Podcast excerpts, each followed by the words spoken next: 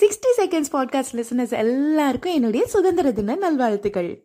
இன்னைக்கு நமது தேசத்தின் எழுபத்தைந்தாவது சுதந்திர தினம்.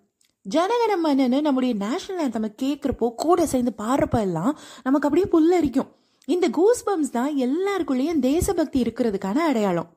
ஒவ்வொரு தடவையும் கிரிக்கெட்டில் நம்முடைய இந்தியா ஜெயிக்கிறப்போ ஏ ரஹ்மான் ரெண்டு ஆஸ்கார் அவார்டு வாங்கினப்போ டைம் ஸ்கொயர் பில் போர்டில் இசை ஞானியோட ஃபோட்டோ டிஸ்பிளே ஆனப்போ இப்போ ரீசெண்டாக சர்வதேச அளவு சதுரங்க போட்டி சென்னையில் நடந்தப்போ எல்லாம் நமக்குள்ள வந்து அந்த ஒரு அதீத சந்தோஷ உணர்வுக்கு காரணம் இந்த பேட்ரியாட்டிசம் தான்.